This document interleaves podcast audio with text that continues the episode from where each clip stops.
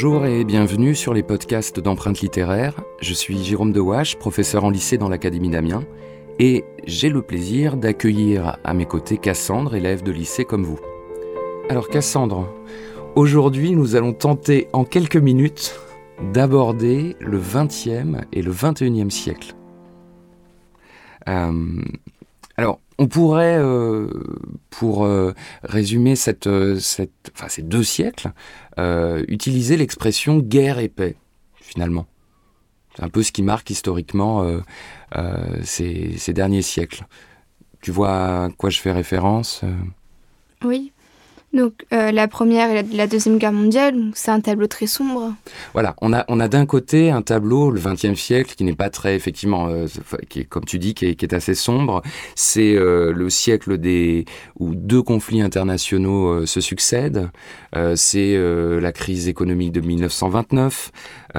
c'est c'est c'est le siècle où l'homme réussit quand même à inventer une arme pour se détruire lui-même.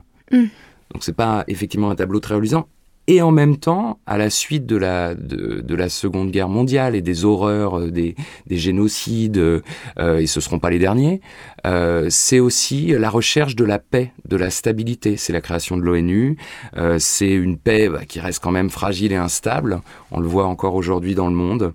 Et puis c'est des questions qui, à la fin du XXe siècle, au début du XXIe siècle, aujourd'hui, de nouvelles questions qui apparaissent, de nouvelles problématiques, euh, le réchauffement climatique, la mondialisation, euh, le terrorisme. Mais hormis toutes ces guerres, y a-t-il eu des choses positives à, à retenir? Ah oui, heureusement, heureusement. C'est, c'est comme l'avait été le 19e siècle, c'est un progrès énorme euh, enfin, c'est vraiment un siècle de progrès euh, énorme. C'est des inventions technologiques et scientifiques euh, comme la voiture, l'avion, la fusée, le smartphone. ces inventions qui révolutionnent complètement notre quotidien, nos modes de vie, de transport. c'est dans les années 1990, ça peut te paraître très loin, hein, mais c'est l'apparition d'Internet. Donc tu imagines la révolution dans les, dans les communications. Euh, et puis, euh, ce sont les avancées de la médecine.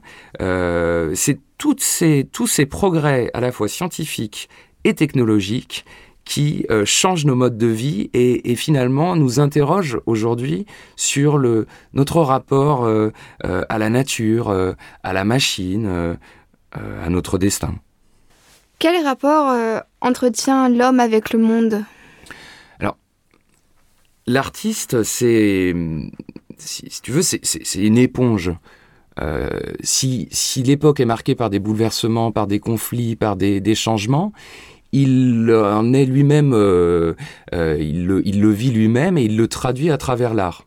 Donc, par exemple, au début du XXe siècle, on va avoir une remise en question de toute enfin des formes traditionnelles euh, de l'art, que ce soit euh, le roman, que ce soit euh, la peinture. C'est la première moitié du XXe siècle est, marquée par le, un mouvement qui s'appelle le surréalisme, qui s'oppose au réalisme justement du XIXe siècle et qui cherche des nouvelles formes d'expression. C'est c'est ce mouvement qui va nous faire aller vers dans l'art vers ce qu'on appelle l'abstraction.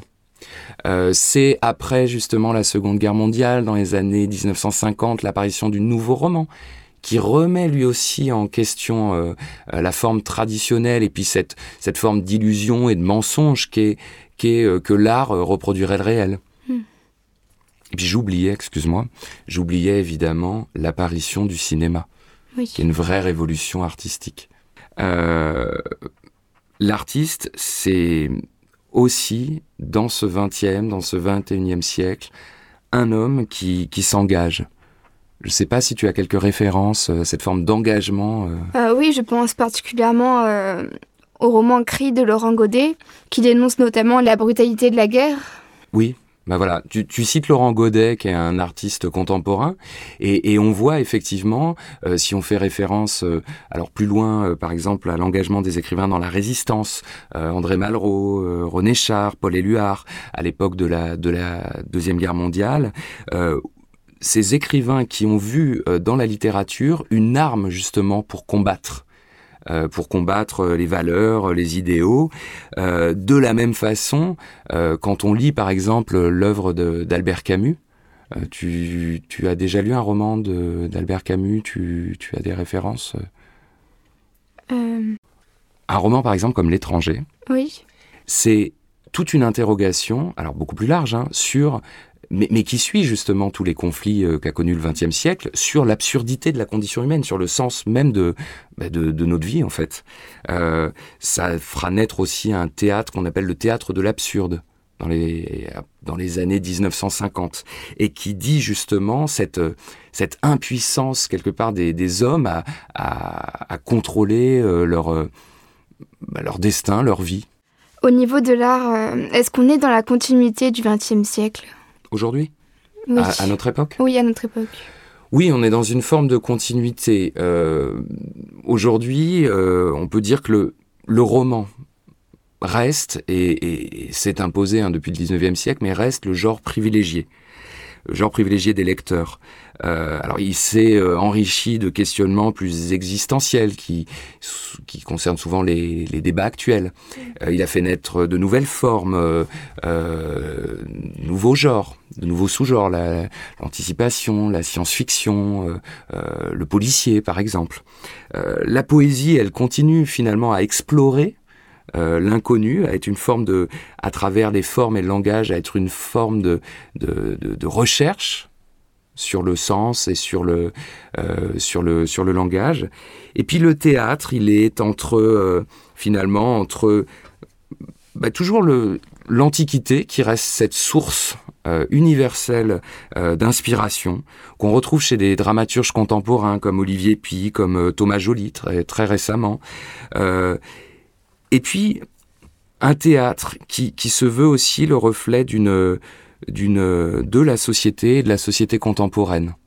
On pense à des artistes comme, euh, comme Joël Pomera, comme Jean-Luc Lagarce, comme euh, Yasmina Reza, euh, où les, les, dramaturges et les, les écrivains explorent les liens avec les autres, le vivre ensemble, le rapport à la famille, l'angoisse de la maladie, de la mort. D'accord, merci. Donc euh, pour conclure, euh, si je dois retenir quelques mots euh, des 20e et 21e siècles, ça serait tout d'abord les guerres mondiales, puis les, les, révolutions technologiques, l'engagement des artistes et des écrivains, la création contemporaine et enfin le renouvellement des formes artistiques. Ben, beaucoup de choses à retenir, effectivement. Bah, très bientôt pour un nouveau podcast d'empreintes littéraires. À bientôt.